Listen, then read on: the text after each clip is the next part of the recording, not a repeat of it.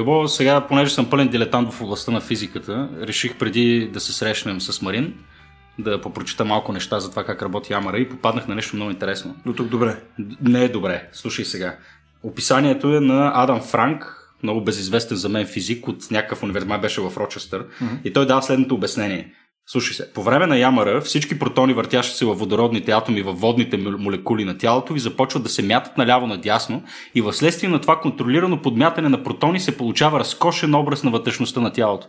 Това звучи много гадно. Да, не знам как го усети, ама да ми подскачат протоните във вътрешността на водородните ми ядра. Значи аз ще ходя на ямара в следващата седмица и мисля, мисля пасувам пасува. Въпреки това, технологията е обещаваща, особено като я сравниш с по-старата, чувал си за CT scan и особено за те, те рентгеновата компютърна томография. Mm-hmm. Значи оказва се, че това пък нещо ни засипва с 50 пъти повече радиация при едно рентгеново сканиране. Това е за една процедура и получаваме толкова радиация, колкото стандартен така експожър на една година фонова радиация. Това не е много, да. Принципно, принципно количеството радиация, което ти получаваш фоново, нали, не е, не е принципно някакво много. Да, ма за 3 години. Тук, тук говорим, че няколко последователни процедури, а това го има и като феномен в щатите, оказва се, че предписват CT скен за щяло и нещяло и съответно се натрупват много голямо количество така, процедури последователни в рамките на една година при определени хора. И вече са засякли статистически скок на случаите на рак, като така установяват пряка връзка между, между тези две неща.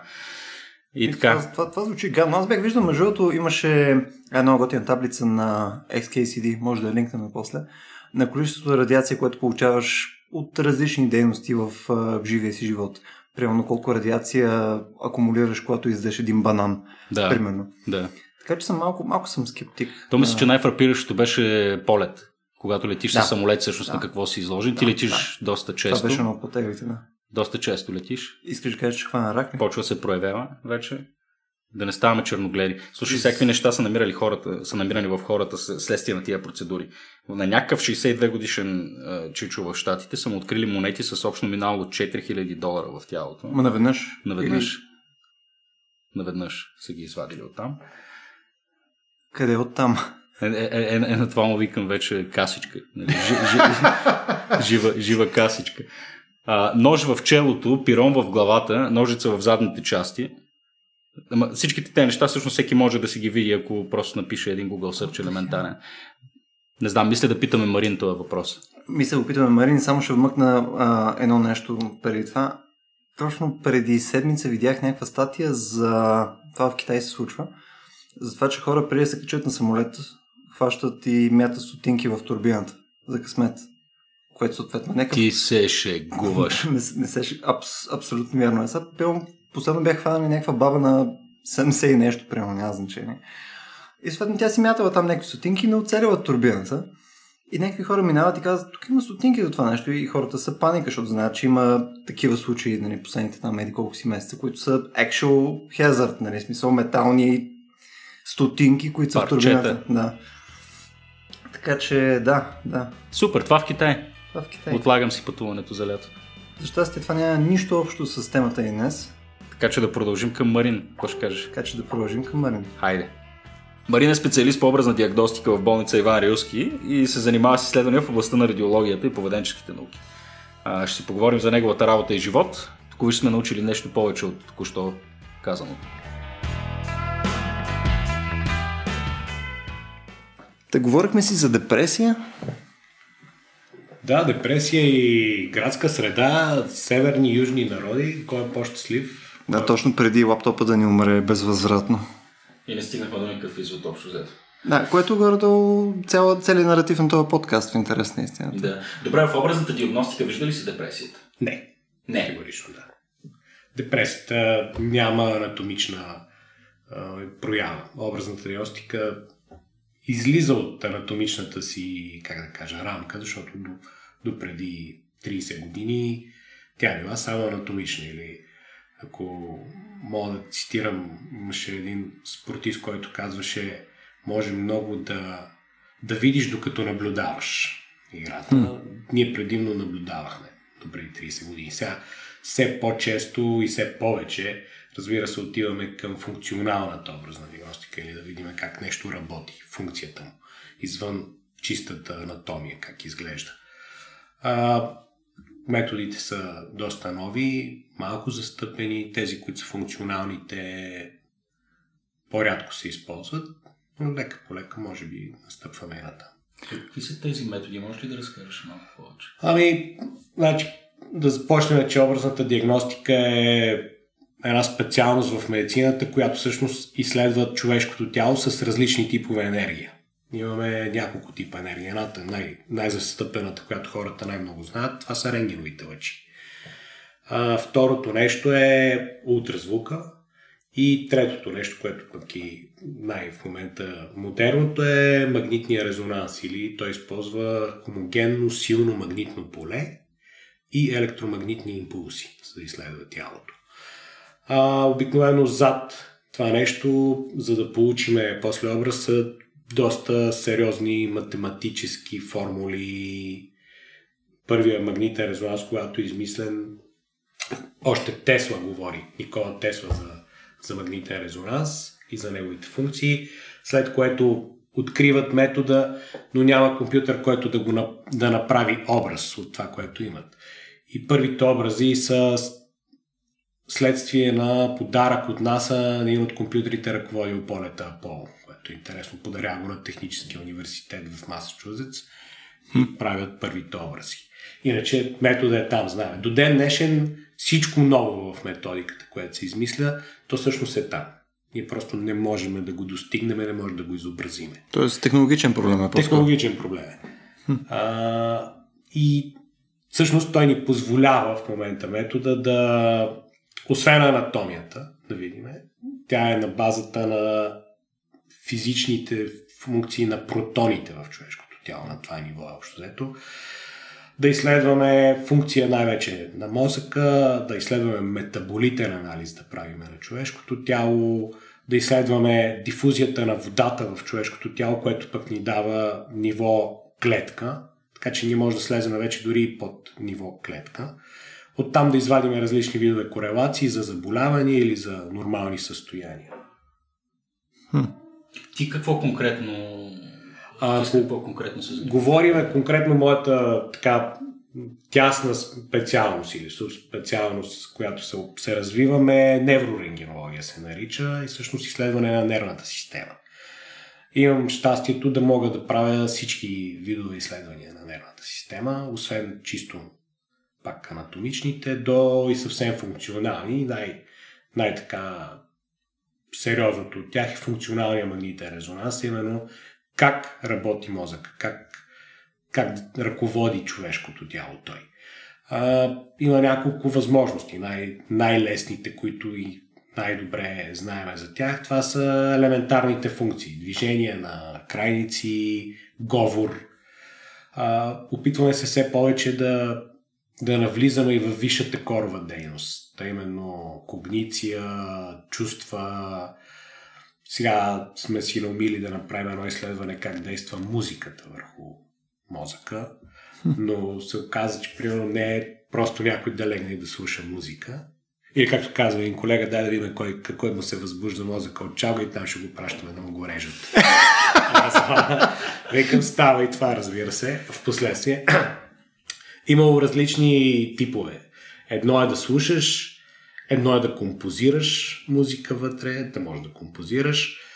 А, докато четох, каза, че примерно има голяма разлика между музикантите, които композират някаква музика и тези, които свират класическа музика в големи оркестри. Защото този, който свири в класическа музика в големи оркестри по ноти, давайки му ноти, той веднага започва да, да ги свирва нотите, той може, но но неговото действие се различава от действието на този, който пък композира. Тоест по-професионална работа е примерно това, да, което е за... примерно ага. се оказва. За наечийска. За наечийска, точно така, да. Мисля, че Оливър Сакс, автора, за който говорихме преди да почнем подкаста, има една много специална книга музик, музикофилия, музикофилия, mm-hmm. да, в която той реално изследва точно въздействието на музиката върху различни състояния на мозъка, включително и Алцхаймер. И не знае дали имаше реални peer review или чисто анекдотни така наблюдения и доказателства за това, че а, музиката може при определени обстоятелства буквално да, а, да възстанови или да ревърсне ефектите на, на Алцхаймер е да събуди отделни зони на мозъка, които преди това са били считали за, за спали, наобщо казано. Това ще се опитваме да докажем, защото реално нашата работа каква е? Магнитният резонанс показва активни зони в мозъка, различни. Повечето от тях ги знаем още от времето на първите анатомични изследвания. Къде са, кои са, а, но не знаем при какъв стимул те тръгват да работят. Само едно уточнение. Активността регистрирате като хващате кръвопоток. Точно така.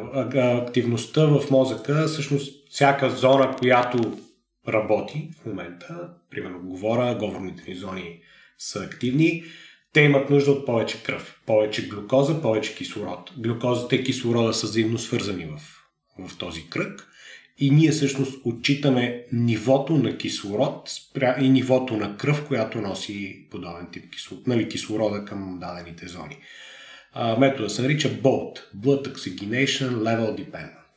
Mm-hmm. Е абревиатурата, което после се кодира в едни цветни скали, от а, оранжево до червено, където е най-червено, реално е най-голяма активността към момента. И това нещо се нанася върху една 3D карта на мозъка, hmm. за да видим коя гънка или коя зона в момента е активна. А в момента този ресърч, който ти спомена за музиката, който сте започнали, вие вече сте направили някакви тестове? Не, те първа. Всъщност mm-hmm. най- тестовете са най-лесният момент. Последния е mm-hmm. всъщност финала, когато ги, хората са вътре в апарата и ти правиш mm-hmm. сканирането.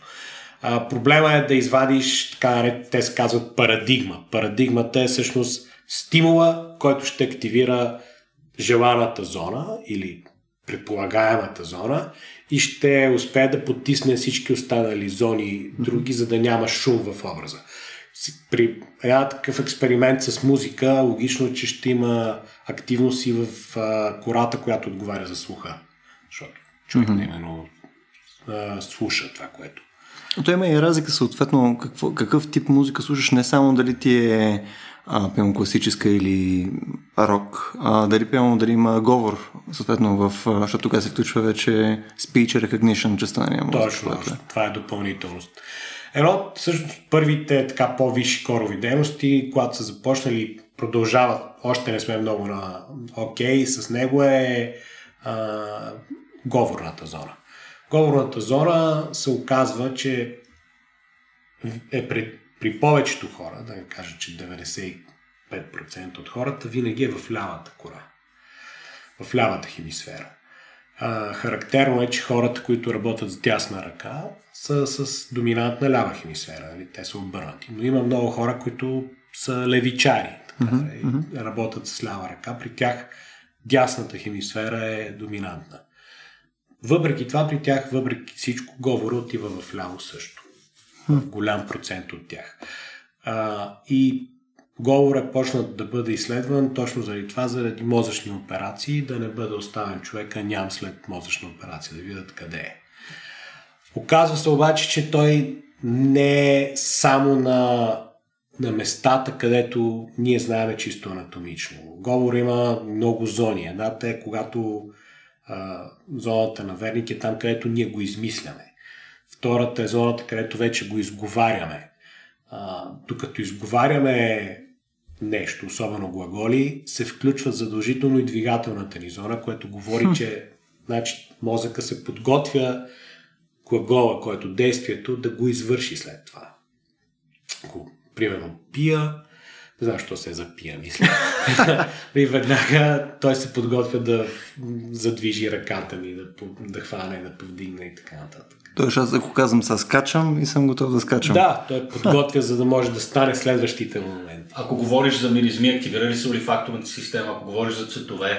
Не сме, не сме правили така, такива изследвания, но това е интересно да се, да се види. Искаме да видим с този експеримент с музиката дали, дали ще се отключат повече зони от, примерно, само слухова и кои зони ще се отключат. А като правите такива изследвания, до каква степен контролирате условията? В смисъл, такъв опитвате ли се да изолирате другите сетива на човека? Задължително. В максимална степен. Максимална. Вързвате очи.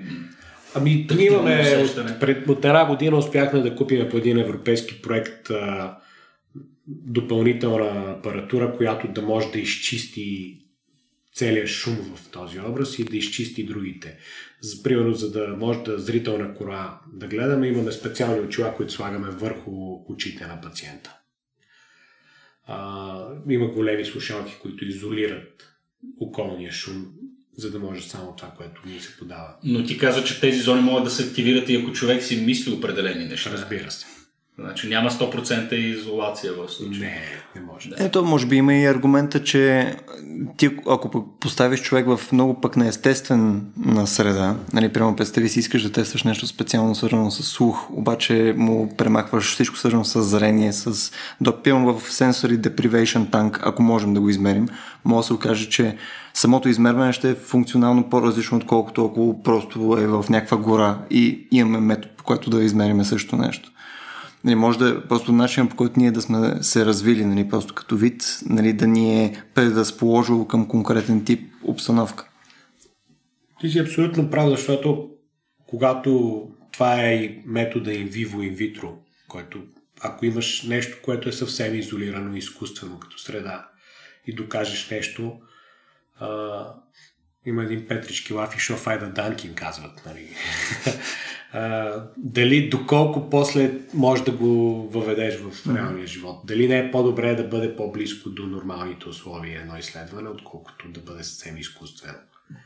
Разбира се, в началото винаги е започвало така, всичко почва някъде съвсем изкуствена среда, контролирана.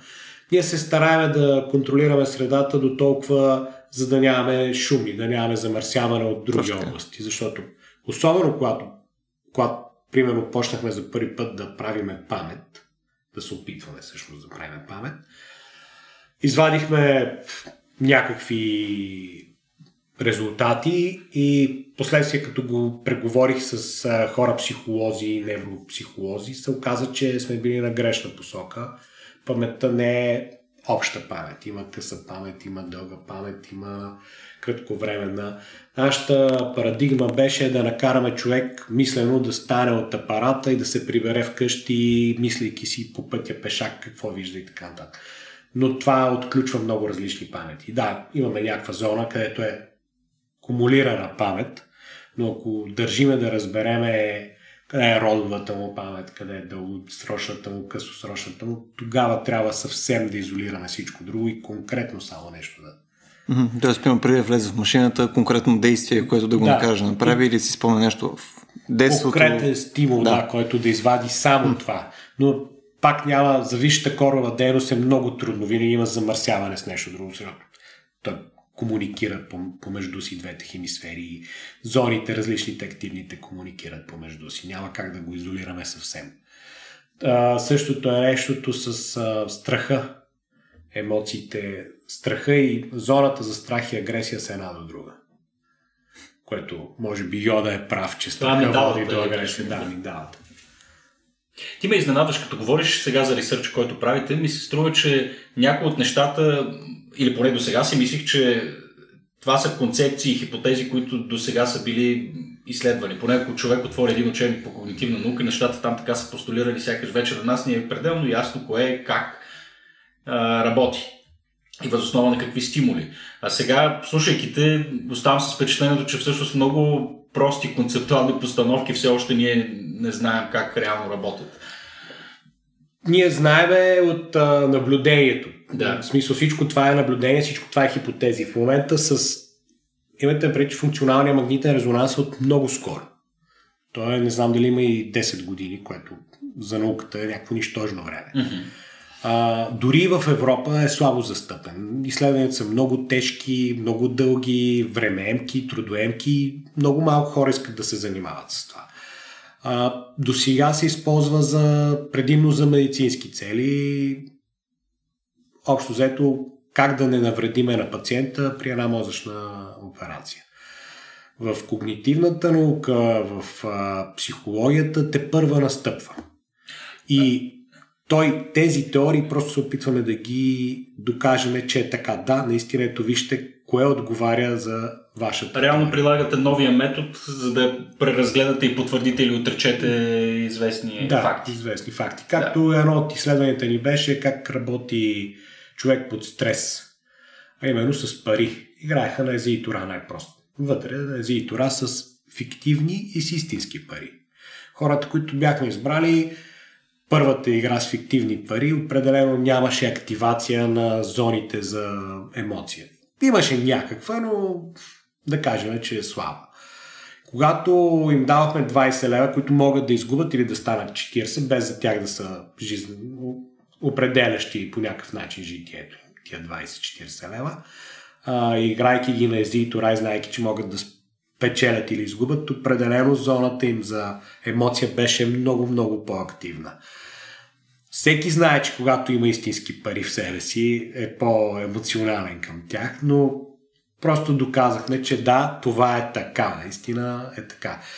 А, дори колегата, с който го правихме, той е економист, той искаше да го отнесе това нещо после към сега е много модерно, едни 10 милиона виртуални трейдер БГ, заповядай тук, играй ги и ти ги играеш, но те са виртуални, игра, играем на компютър. След това казваш, аз съм супер пич, изкарах 500 милиона на борсата, вкарваш и твой 20 хиляди и губиш на другия ден. Защото борсата не е това, което е играта. А то съответно, а, примера, който вие сте подавали е да кажем 20 физически лева и 20 лева, където е имаш 20 лева. Да, Просто имаш. като абстракция ги имаш. Това е интересно. Оттам ли идва в момента предимно ресърча и грантовете, така нареченото изследване на поведенчески теории, които са свързани с економически... Ми, така започна цялото нещо. Всъщност първото, най-първия ни а, първите ни изследвания са върху моторна функция и върху говор. И след това това започна като висша корова дейност за първи път. Аз между другото ще, а, ще е голям пропуск, ако не спомена, че буквално до преди половин час си говорихме точно за едно потенциално изследване, което искаме да направим за точно начина по който музиката влияе. И даже си говорихме за една книга, която е This is your brain on music на Даниел Левитин. Не знам дали си е чел. Не съм, че Anyway, просто съвпадението е... Защото не знаех наистина, че в момента работиш върху това нещо. Ми, ще пробваме да видим какво ще стане. Не знам още как ще излезе цяло, какво ще излезе от цялото нещо. Отново проблема, нали, с който се сблъскваме, че а, това е зад него трябва да седи голям екип, за да е достоверно накрая, да е ясно. Ние го правим в малко по-така български условия, по-скоро на, на базата на ентусиазъм и някой се сетил нещо, проверяваме, пробваме. Ако стане, Okay. Би било прекрасно. То освен голям екип е необходима цяла кохорта пациенти и хора, които желаят да бъдат изследвани. Това с предполагам също не е лесно. Това е лесно, защото има доста приятели, които са склонни да дойдат за подобни тип експерименти да участват. Всъщност до сега експерименти си само с доброволци и приятели. Но...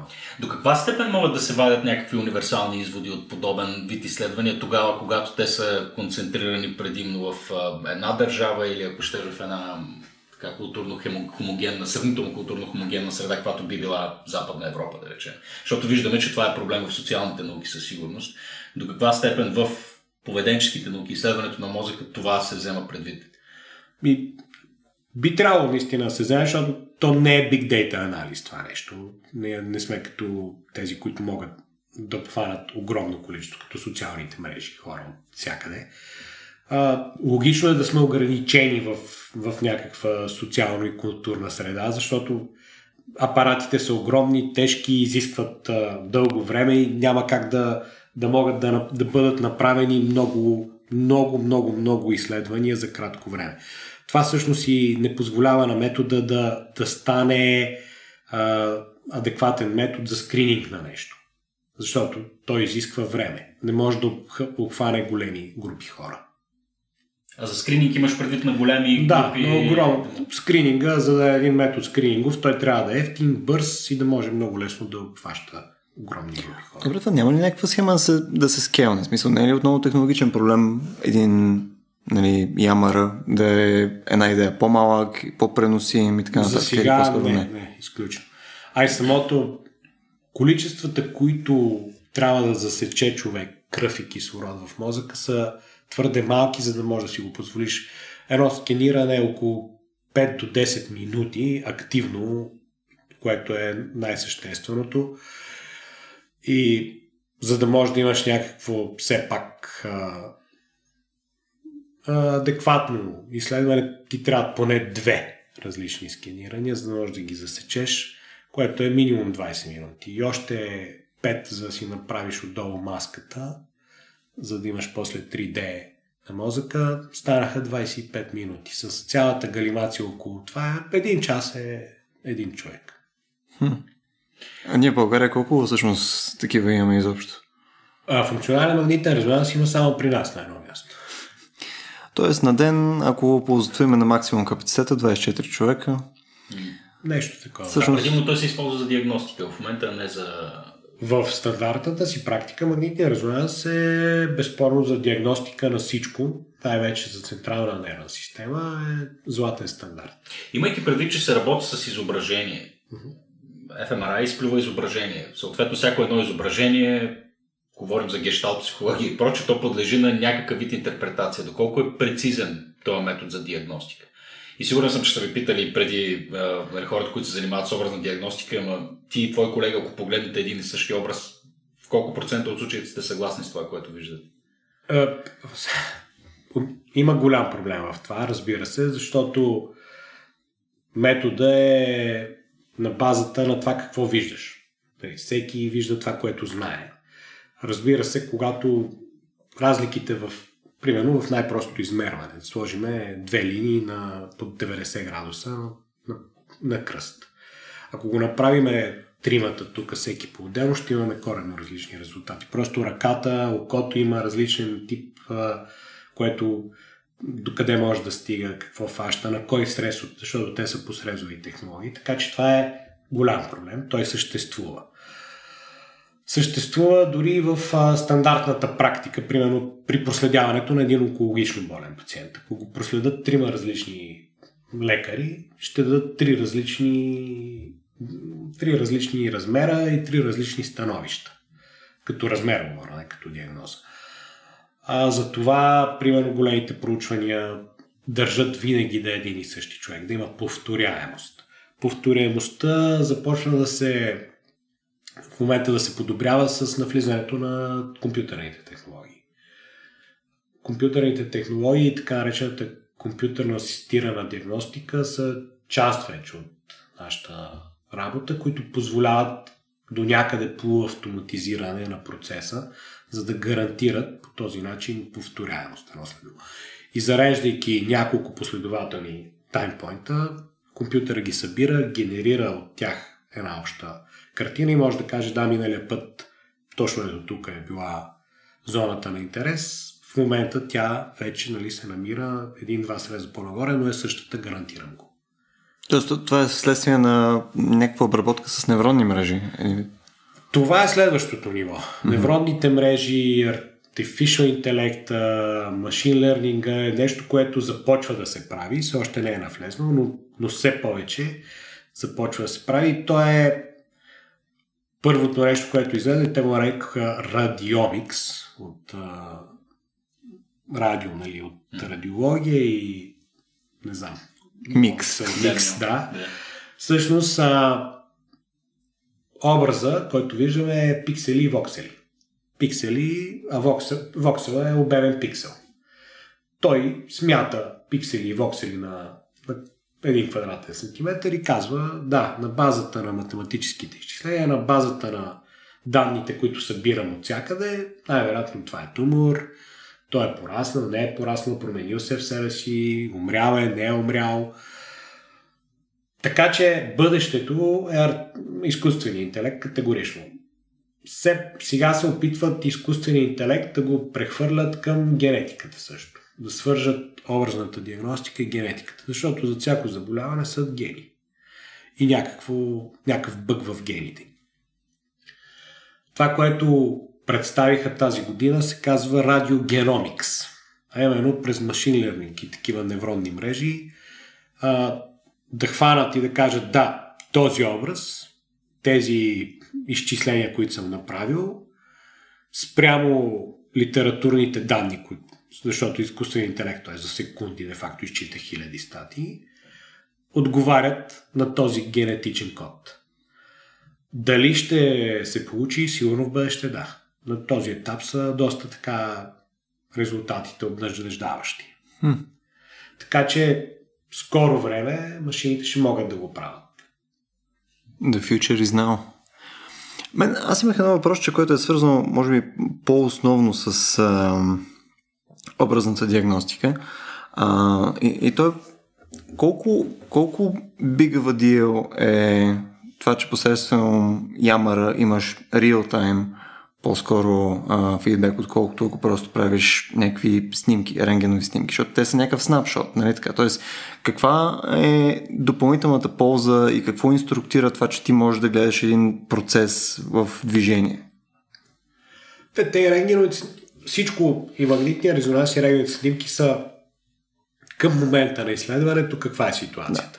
Да. За съжаление нямаме такъв реал тайм е единствено ултразвук. С ултразвук, Да.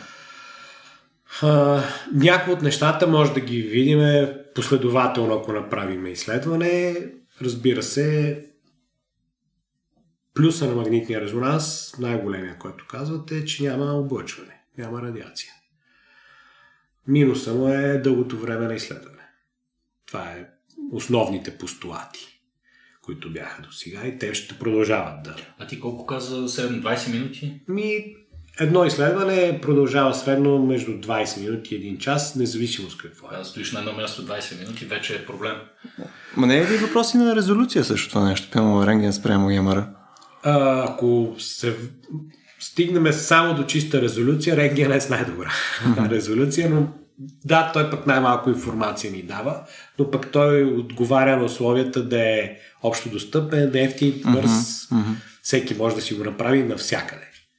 Докато магнитния резонанс изисква специализирани екипи, обучени хора, а, изисква допълнителни условия. Тоест дори и за фини тъкани, т.е. мозък и прочее. Не, за мозъка Та няма... е силен абсолютно. Да, за, Тоест за там мозък- играете вие. Да, за мозък единствено и само магнитния резонанс остана като златен стандарт. Дори и скенера, който на времето е направил революция, защото за първи път сме виждали нещо в мозъка, без да отваряме черепа, а, все повече отстъпва място на... Освен ако нямаш пирон в главата, примерно. Да, Което аз имам. Плочка бетална. Да, добре. Имаме ли нещо, което може да кажем, че функционалният ямара може да информира за развитието пък на мозъка, принципно? Чисто като, ако проследиме, да кажем, някаква кохорта от ранна детска възраст до е, са 10, 20, 30 годишна възраст и така нататък, начин по който се развива префронтален кортекс и така нататък. Това, някой дали е започнал изобщо да прави подобно изследване? Да, започнаха подскоро, той се казва Resting State fMRI и всъщност тогава човек не прави нищо. Ляга 10 минути машината тропа и след което се във време, събирайки данни от няколко различни времеви зони, се правят така речените конектоми. А именно кои зони, кои зони в мозъка с кои са свързани и как, доколко те са активни без да правиме нещо. А, на това в момента се разчита изключително много да, да даде допълнителна информация за психичните заболявания, за Алцхаймер и то на този етап все още е предиктивна информацията. Доколко е, човек е застрашен на базата на извадка от някакъв процент хора. А чисто като фундаментална наука, т.е. като просто информация за начин по който мозъка се развива, развива. Нали има нещо, което Да, това- изниква вследствие на това? Прямо за fMRI не, но като магнитна резонанс и развитие на мозъка знаем много. В смисъл от самото, тъй като магнитният резонанс е позволен да се прави в, по време на бременност. Прямо ние имаме много данни за как се развива мозъка на, на фетуса, на бебето в корема на майката. И редовно изследваме такива деца. За, за различни видове малформации, особено на централната нервна система. Така че ние знаем развитието на мозъка от самото му начало, от третия месец на бременността до финала на живота на човека. Имаме данни за това. Как се развива, как озрява, тъй като човек се ражда с незрял мозък и той озрява в рамките на първите му две години. Кои са първите му зрели зони? Нали, Те са обикновено двигателни и, се, и а, визуалната кора. Обонятелната, визуалната и двигателната кора. Всъщност бебето това прави. Движи се, гледа, нали, вижда. Обонянието е един от първите ни органи и сукателния рефлекс вече, който е част в двигателната кора. След което започват да озряват другите зони, като последни всъщност озряват и фронталните кортекси, където са емоциите, най-вече емоциите. Да. Това кога се случва? Ами след втората година е анатомично зрял един такъв мозък. Uh-huh. До тогава се счита, че тези незрели зони са нормални. Тоест, това, че тинейджерите са тинейджери не е вследствие на това, че мозъка не е имал зрел? Не, той просто е... плува в неща. Той е плува в хормони. Интересно. Кое ни информира повече? Патологичните състояния или изследването на здрави, на здрави хора? Здравите хора са ясни от край време, още от първите анатомични изследвания. А, по-скоро ние сме концентрирани върху патологичните състояния. И патологичните състояния за различните възрасти, тъй като патологичните състояния в различните възрасти са различни. Има предилекция на една или на друга болест. Мен това, което ми е интересно е, че ти в началото спомена, че примерно ясно може да кажем къде са конкретни действия. Нали, примерно махаш с ръка, ходиш и така нататък. Но има ли някои от тия движения, които мислиме за относително прости, които, са, които всъщност не са толкова прости? Пример ще дам сега. Всички сме гледали тия видеа на а, тия robotics, кучетата, дето ходят, тичат нагоре-надолу. Boston Dynamics, точно така където някой ги рита, те падат и е, като цяло движението, нали, bipedal motion и прочее, изглежда, че е сложно организуемо.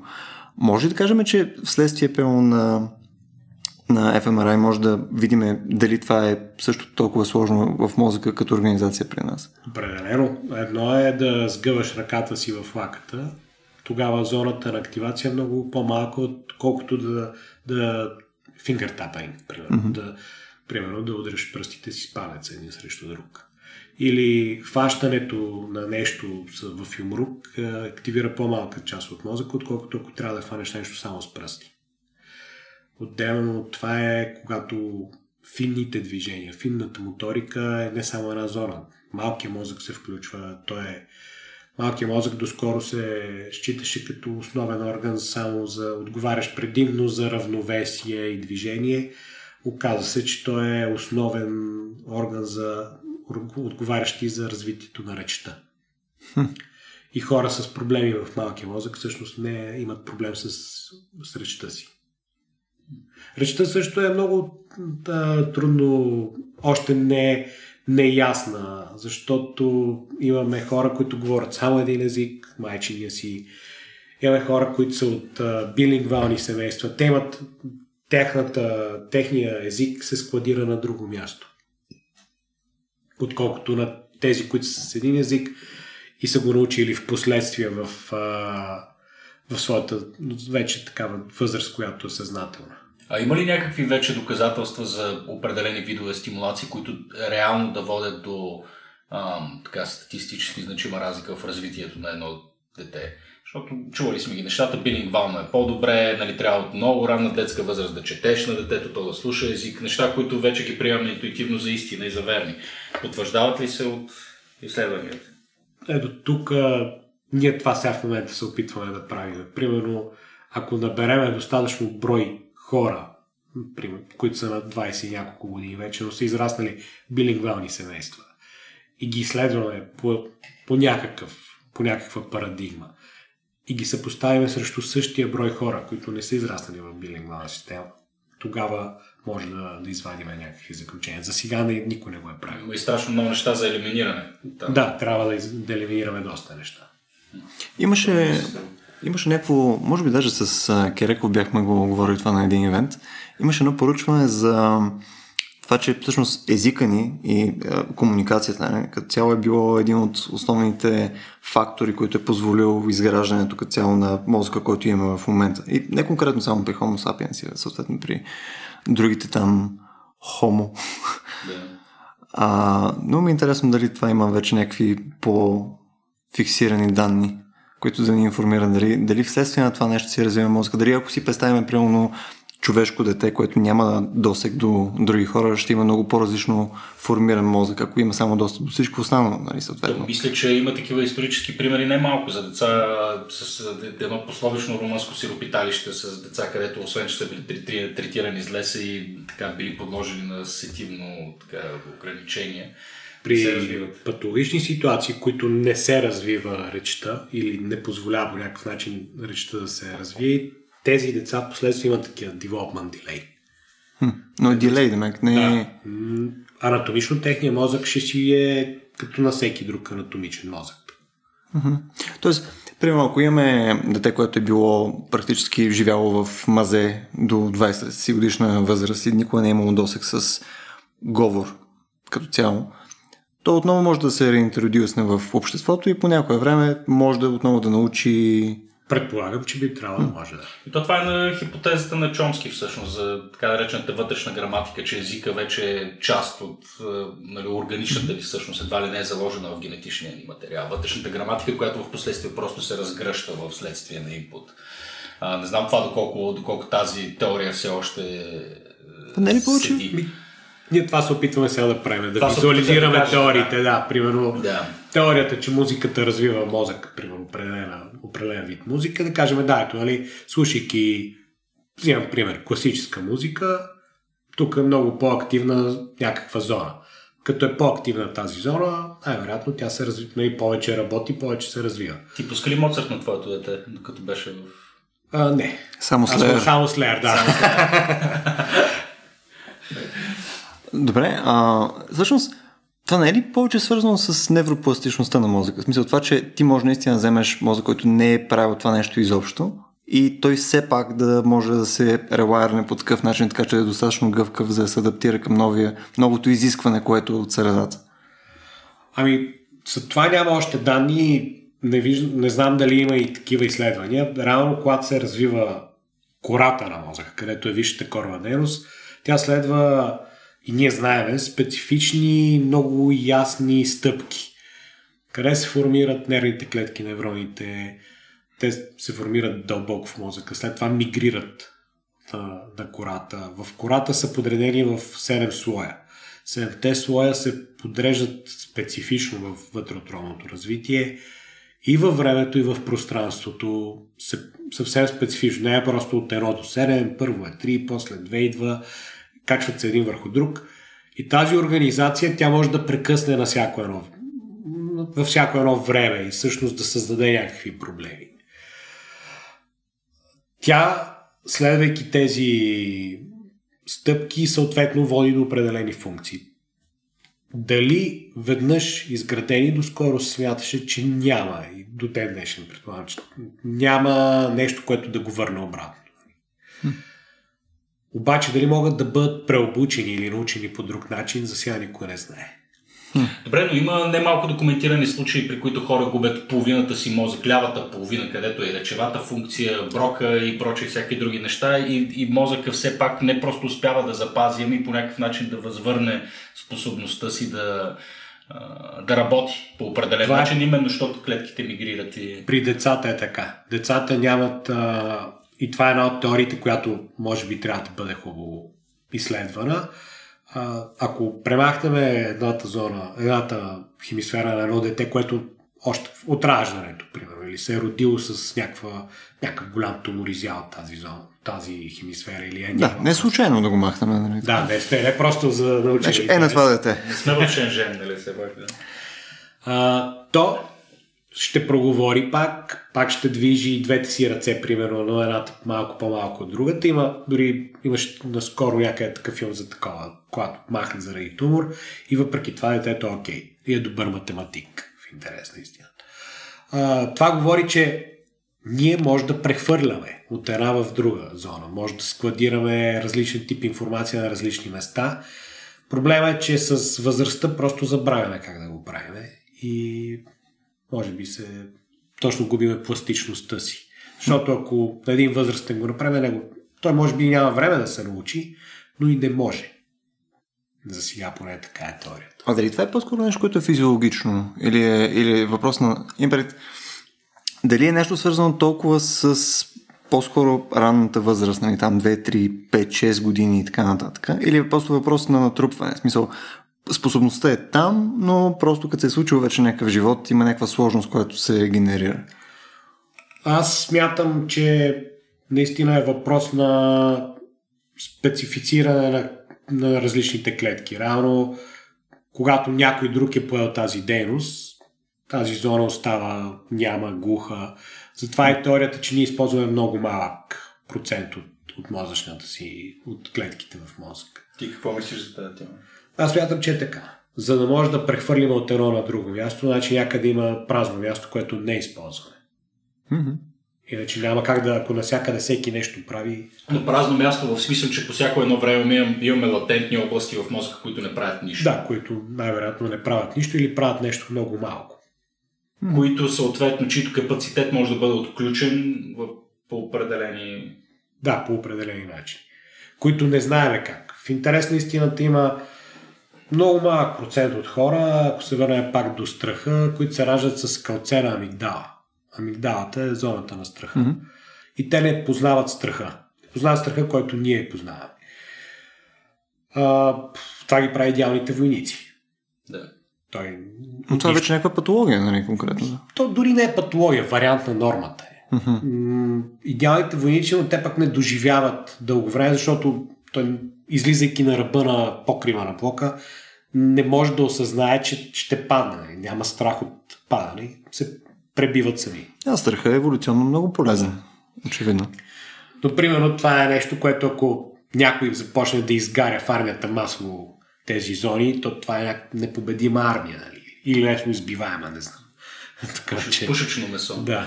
Добре, де, тези латентни области, ако приемем, че съществуват, съществуват приемаме, че, че, че действително е така, това вероятно е факт и наблюдаем. А, това се дължи на тенденцията на, за, поради економия на енергия, заради метаболизма на мозъка, защо? Никой не знае днес защо е това. Защо така се случва. Факт е, че ако се върнем пак за говора, говорим, деца, които може да е родено от немци, но го дадат, примерно им говорят само на персийски, той ще проговори на персийски. Мгм. Добре, а когато, ако този мозък го удавим в нещо, Тогава отдаваме, умираме целия мозък. Въпросът е, ако... ако а, Психоделици ли искаш да Примерно, питаш? Ако говорим за психоделици или някакъв вид химия или нещо, нещо друго, да, имаме ли способността да стимулираме мозъка до така степен, че да не се наблюдават подобни латентни зони? Предполагам, че, че да. Предполагам, че повечето от тези субстанции са измислени първоначално точно заради това са пробвани и са ползвани. А, Защото на хората буквално им се отварят чакрите, нали? И въпросът е дали да, точно стимулацията на тия, на тия зони не е, не е нещо, което...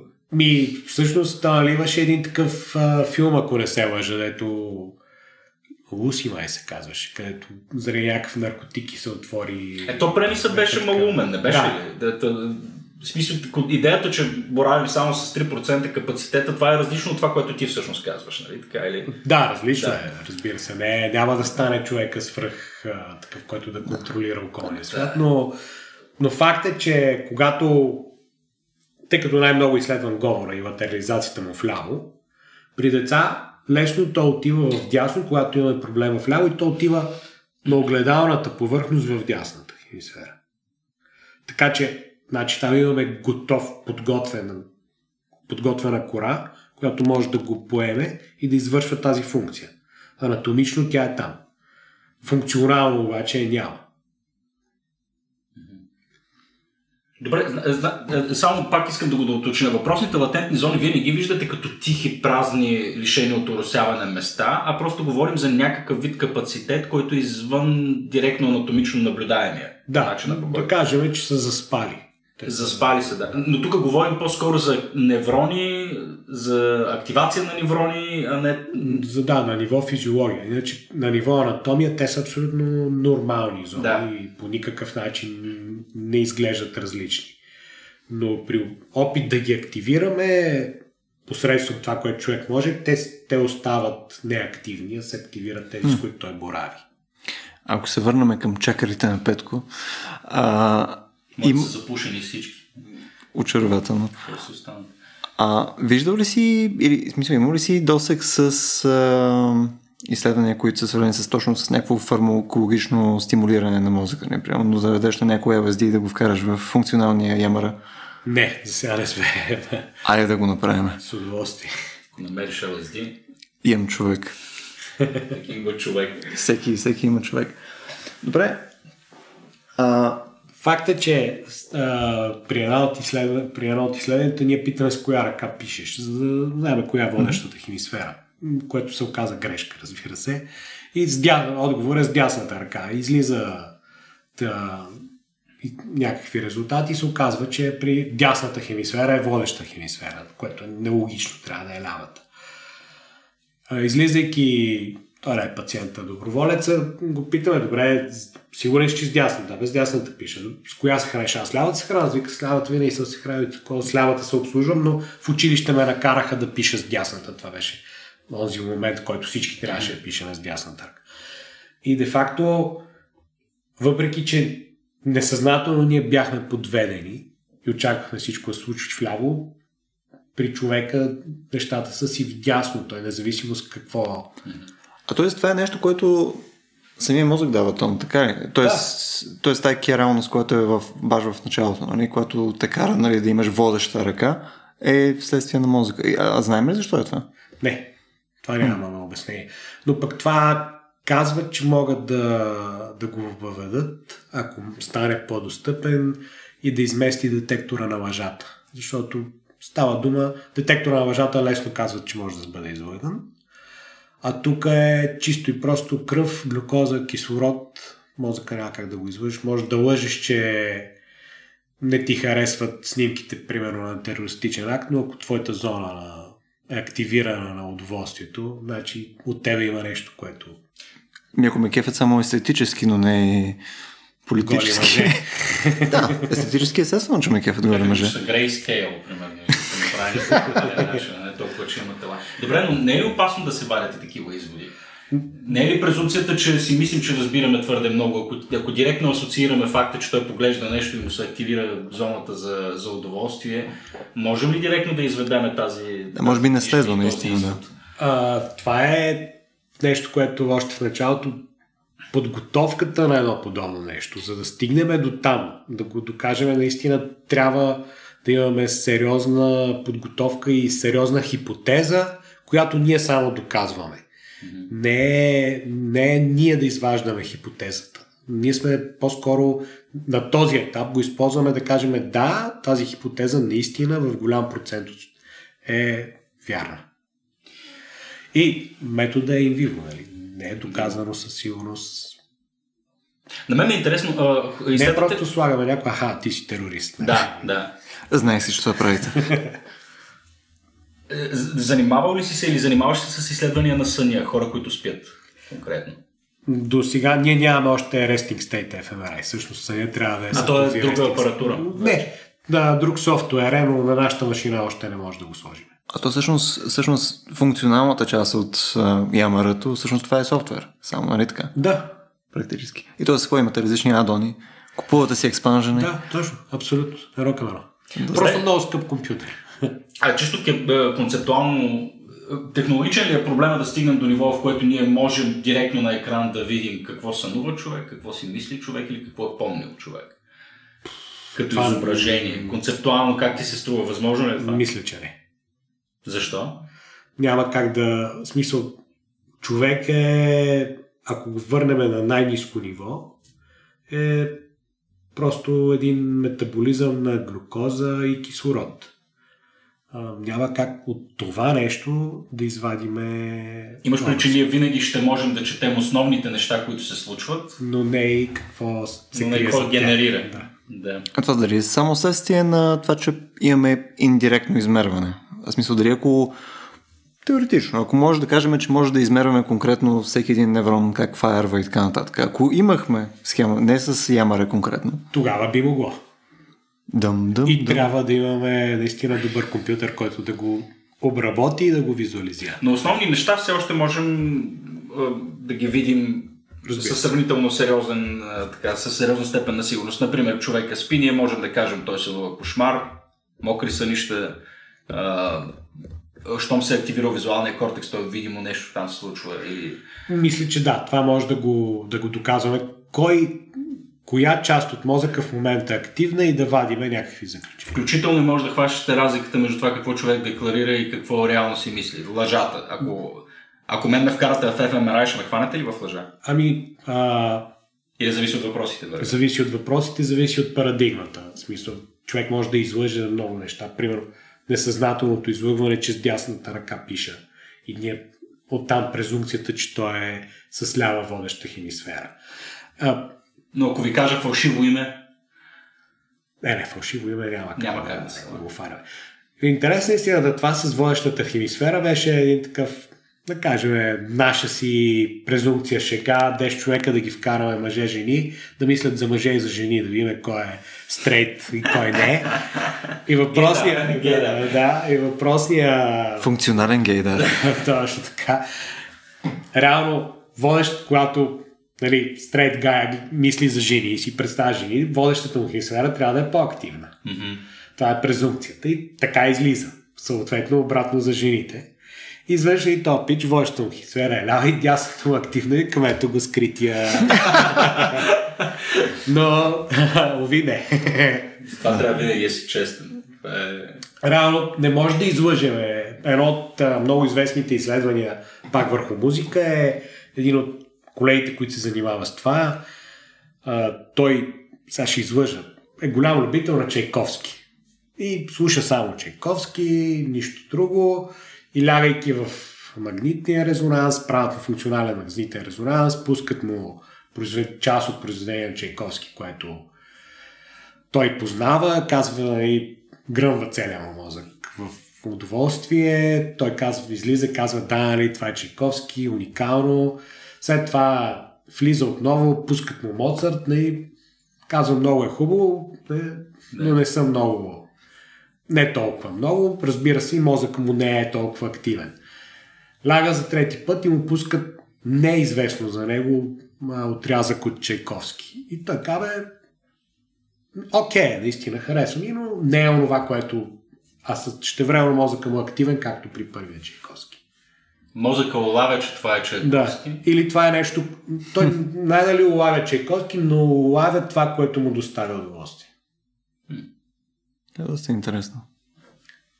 Това също ни накара да, да видим нещо, дали ние можем от музиката да изкараме. Нашата теория в момента, върху която сме се концентрирали е музика, свирене на музика, слушане на музика и композиране на музика. Защото това би трябвало да са три различни неща. Това ще е интересно изследване, защото музиката е едно от нещата, за които категорично се твърди, че действително може да допренесе за повишаване на IQ при развиващи се деца. Ам, поне по литературата, която аз съм разглеждал, различно от това да му пуснеш Моцарт в отробата, но самия ам, акт на упражняване на музикален инструмент, че той реално подобрява някои от когнитивните функции. А, поне има някакъв ресърч, а, който го показва. То определено финната моторика е свързана с малкия мозък, а малкия мозък е огромна част. Той е към когнитивните функции от, от, отнесен е много важен. В него има 75% от невроните са в малкия мозък. Да. Това между другото е един от нашите лектори на Ален Бисон, който беше невроучения за... Той говореше за Алцхаймер. Имаше в един от слайдовете си, така не го питах за това нещо между другото, имаше в един от слайдовете си описано а, репрезентацията, не знам как се води всъщност това нещо, някаква мисловната репрезентация на ръката на китарист, че всъщност е много преекспонирана спрямо тази, отколкото ако пълно ти не на някакъв инструмент. Съответно ти имаш много по скилът, който ти прилагаш върху инструмента, а, рефлектира на това, че имаш много по-голям контрол върху това нещо и съответно много по-голяма част от а, много повече е ангажиран мозъкът ти с този скил. Ето това е въпросният хуманкулъс, който може да се види в учебниците в психология още в началото, как нали, да рисувано човече и репрезентира реално къде мозъка е най-активен. С огромните yeah. ръце, устните, там където зоните са по-чувствителни. Това са анатомичните зони, които отговарят за всяко едно част Да. от тялото. Да. А иначе нормално при китариста да е, това да е по-развито, отколкото при нас, които свириме на въздушни китари в края на партията. Е, не, но примерно при басистите със сигурност няма разлика, там е сета. Да. Аз съм басист. А, и едно последно нещо, тъй като вече гледам, че сме къмто час, ам, и малко по-абстрактно. Какво е твоето мнение, примерно, за резултатите, които потенциално може да получим вследствие на Ямара и така нататък? А, що се отнася до свободна воля, що се отнася до нали, какво ни казват ти експерименти, че някой примерно приема действие, преди си е помислил за действието, нали, то е тайминг проблем, който нали, еди колко си милисекунди, нали, преди да си го помислиш, ти вече си нали, тръгнал да нали, хващаш чашата и така нататък. Реално идеята, че мозъкът взема решение преди още ти да си осъзнал. Да, реално преди да, да изпълниш нещо, той, го е, той трябва да го обработи и да го вземе. Това решение свободна воля в, в, зависи какъв смисъл свободна воля. Свободна воля на индивида или в обществото? На индивида, в смисъл на това нещо, дали, а, дали това, че ти искаш пилно в момента да отпиеш от тая чаша вода, а, не просто ти след това, а, твоето желание за това нещо да не е по-скоро обяснение вече на действието, отколкото да е самото начало на това действие.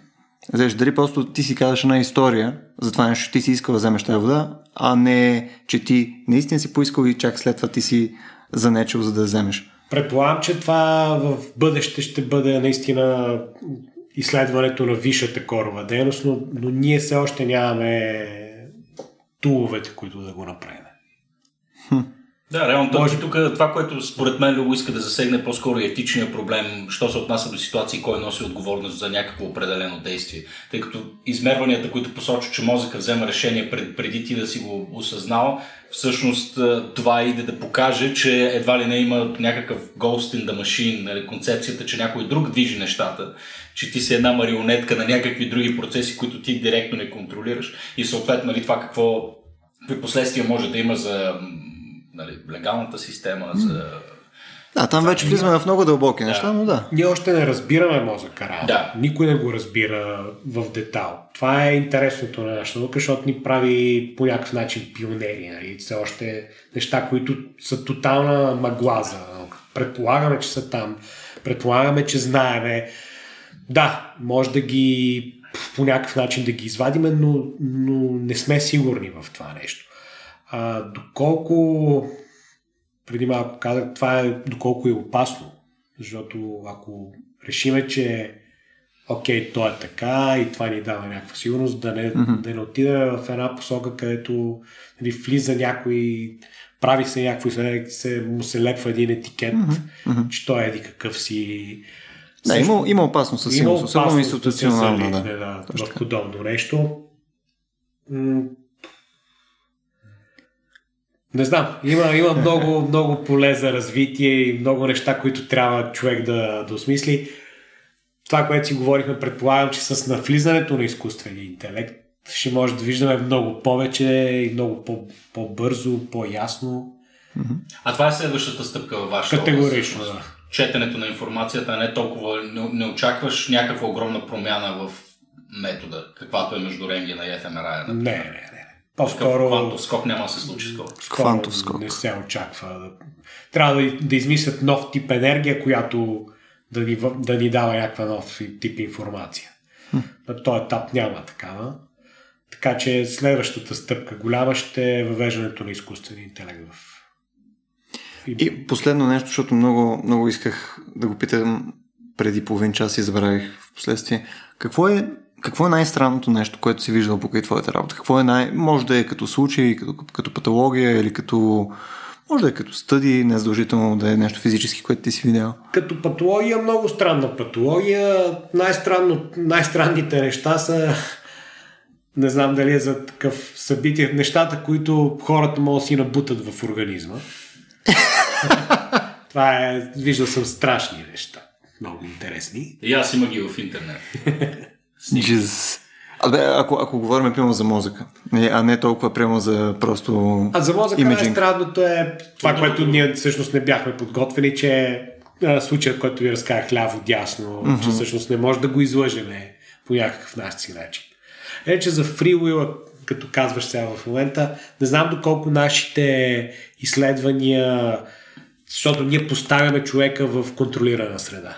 Mm-hmm. Доколко това му позволява той свободна воля да изкара. Ние искаме да извадиме конкретно нещо и затова го пресираме конкретно нещо да извади от И може да имаш някакви рефлексни действия, съответно, вследствие на това нещо. Да. да. Ето това е принципен недостатък на всичките науки. Да, Цяло, защото- Контролираните условия. Ами добре, гайс. А, мисля, че поприключихме с днеска. Марине, мерси много, че дойде. Благодаря, че ме поканихте. Беше доста интересно, особено като те пресирахме на свободната воля. Между другото, и с това ще завърша, в момента в който каза за на човек, нали, където сега ще го тестваме за серия неща, нали, съответно ще слуша там Чайковски или какво беше, съответно вкарахме го в fMRI и видяхме, че има тумор. Не знам, това си представих, че кажеш, викам какво, какво се случи. Риска на професията, да, за съжаление. да, аз винаги гледам да завършвам мрачно. Хубаво, гайс, мерси отново и до нови срещи. Чао! Чао!